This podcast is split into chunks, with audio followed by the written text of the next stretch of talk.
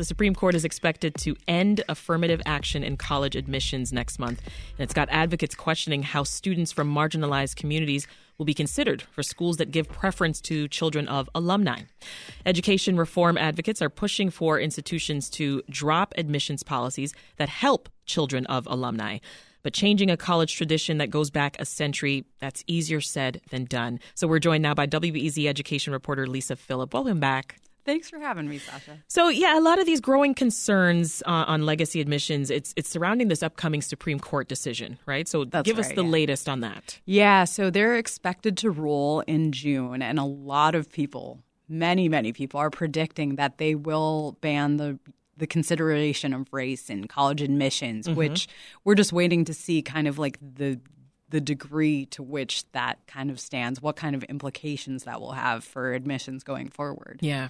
Well, what's the relationship between legacy admission of alumni kids and admitting marginalized communities? Yeah, What's a- happening there? It's a pretty interesting history. So, about a hundred years ago, because of the introduction of like standardized testing into the admissions process, more um, Jewish and immigrant students were starting to apply to Ivy League colleges, which had these leaders thinking like, how do we keep our campuses white and wealthy um, and and just the way they've been?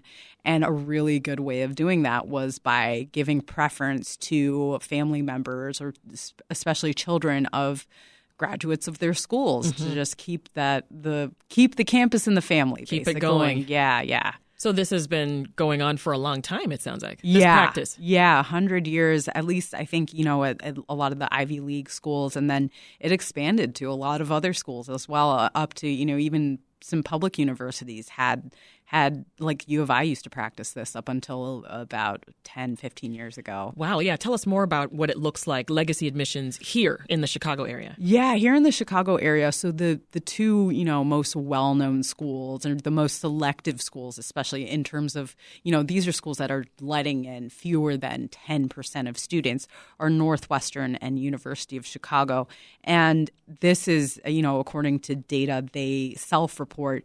They both consider alumni relationships in their whether or not applicants have these, and they kind of weighed on the same level um, of race uh, according to what they've self-reported. Interesting. Yeah, it is. So, what are people who are for legacy admissions? What are they saying is the thought behind keeping this going?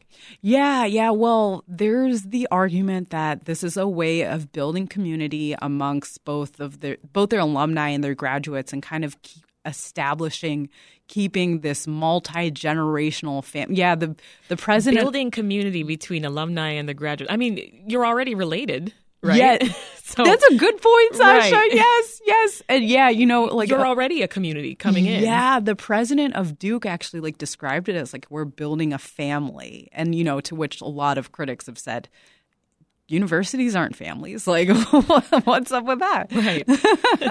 that is, that is a very interesting argument there. So so how much influence do you think alumni have at the admissions level? Sounds like a lot. That's such an interesting question. I mean, you said they're weighing it sort of the same as race. Yeah, yeah. It's really hard to know exactly how much it, it is a factor because one of the things about this, one of the mysteries around this is schools aren't required to report like the number of applicants who are legacy students that are admitted um, or like their demographics.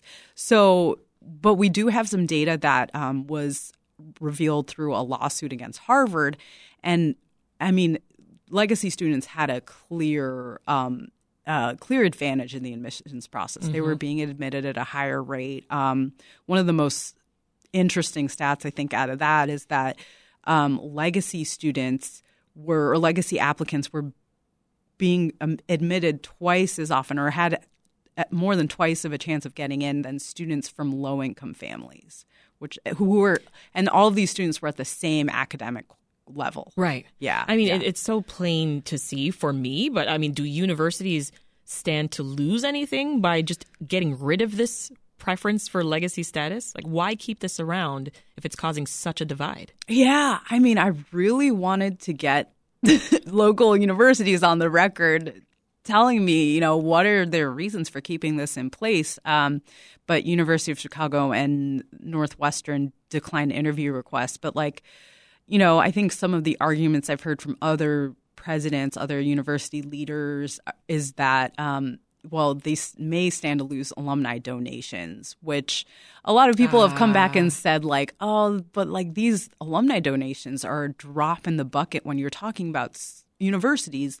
Like University of Chicago and Northwestern both have endowments that are larger than $10 billion. So mm-hmm. when you're talking about alumni contributions that largely are probably like $100 a year, you know, it's it's hard to say whether that would make a big dent if they were to lose this policy. This is Reset. I'm Sasha Ann Simons, and we're talking about legacy students in college admissions and what that looks like here in Chicago. Uh, with the upcoming Supreme Court decision that's expected to ban affirmative action and race conscious admissions, colleges are also grappling with legacy policies that further exclude marginalized communities from accessing some of these institutions. And we're talking with WBEZ education reporter Lisa Philip. So, Lisa, let's dig into some more of your reporting here. You talked with uh, advocate James Murphy. He's with the nonprofit Education Reform Now. Let's hear a bit of, of that. There are these tips or tiebreakers that push you into a category, right? In, in the same way, like once you're in this pool of hyper competitive, super qualified students, any one little thing can make all the difference in the world. It doesn't come down to like, are people who aren't qualified getting in through legacy? It's is legacy a good way to break a tie? Right? Is legacy a good way to decide between two incredibly qualified, super talented students? So I want you to just walk us through what he's saying there, because that's that's that's a lot. Uh, let's say the admi- the admissions committee has reached a tie between two qualified students, right? One's a legacy and one is not. What goes into breaking the tie? Yeah, so once they sort of look past like transcripts, high school transcripts, standardized test scores, even extracurriculars. Like you might, like Murphy says, you know, you might still have like five, six, seven students vying for one spot. So admissions, um, you know, re- application readers have to start looking at things. And, and some of them like relate to institutional priorities like race you mm-hmm. know a lot of a lot of universities have said it's part of our ma- mission to make our campus more representative. So one of the things they'll weigh is race, but they're also looking at things like are you related to an alumni? Um, some schools weigh things like geographical diversity, like are you from a state like Montana or you know Wyoming or a rural part of the country that's underrepresented, but it, different schools weigh these on different levels. Um, so, what's so, Murphy recommending then? So he's saying, you know, at the very least, uh, schools that receive federal funding, so like through like the Pell Grant for low income students, like at the very least, they should have to report the number of legacy applicants they're admitting and the demographics there. Um, you know, there's also proposed legislation to ban legacy um, legacy admissions. But you know, he's very it's very interesting because he's optimistic that a lot of selective universities will just drop this on their own, and these measures won't be necessary. It's 2023. I mean, I, I hope he's right. You also talked with Alex Seeskin, who's director of the To and Through Project. That's an education research group at U Chicago. Let's hear a bit of that by design, it's meant to keep the students at an institution as static because it's trying to draw explicit connections between generations of students that go back to times when there were more explicit policies about who could and who couldn't access selective colleges. If we care about closing the racial wealth gap, then we have to look at who is admitted to our most selective higher education institutions because getting access to those institutions is the most uh, you know is the clearest pathway we have in our society to becoming wealthy.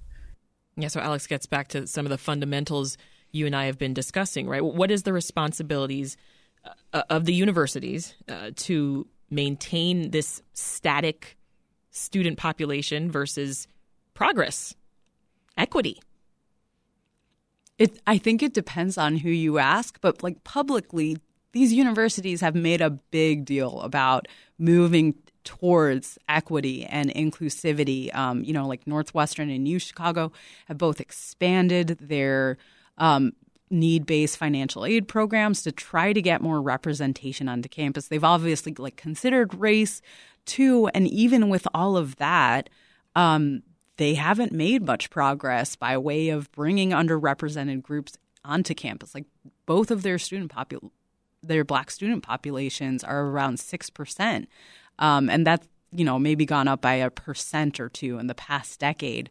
So you know, I think because they they are talking about this so much publicly, I think a lot of people would argue they they have the responsibility to look at policies like this. Of course, you know, admissions directors aren't necessarily the ones who are holding on to these policies. And like there has been a survey of admissions directors, and most of them don't like legacy hmm. admissions mm. because it makes their job of making a, the campus more representative extremely difficult to have this sort of priority. But then you have, you know, the president, you have boards of trustees who are largely alumni, mm-hmm. um, and so they may have different priorities and there are also you know there's I that see. fear of backlash from the alumni community um, who kind of they they want their children to get special consideration. Yeah, so so make this crystal clear for us. In an yeah. ideal world, what do advocates want admissions to look like for for these highly selective universities? Yeah, they they want them well, they would say fair, but of course what they mean by that is they want them to be considering factors that actually bring more underrepresented minorities onto campus, especially like Black and and Latino students and first generation students. Yeah, because you know for historic for systemic reasons these students have been excluded from right. campus right so you know affirmative action was initially envisioned as a form of like reparations and getting more black students onto campus um, and i think uh, ideally advocates would like to see that continue in some way but mm-hmm.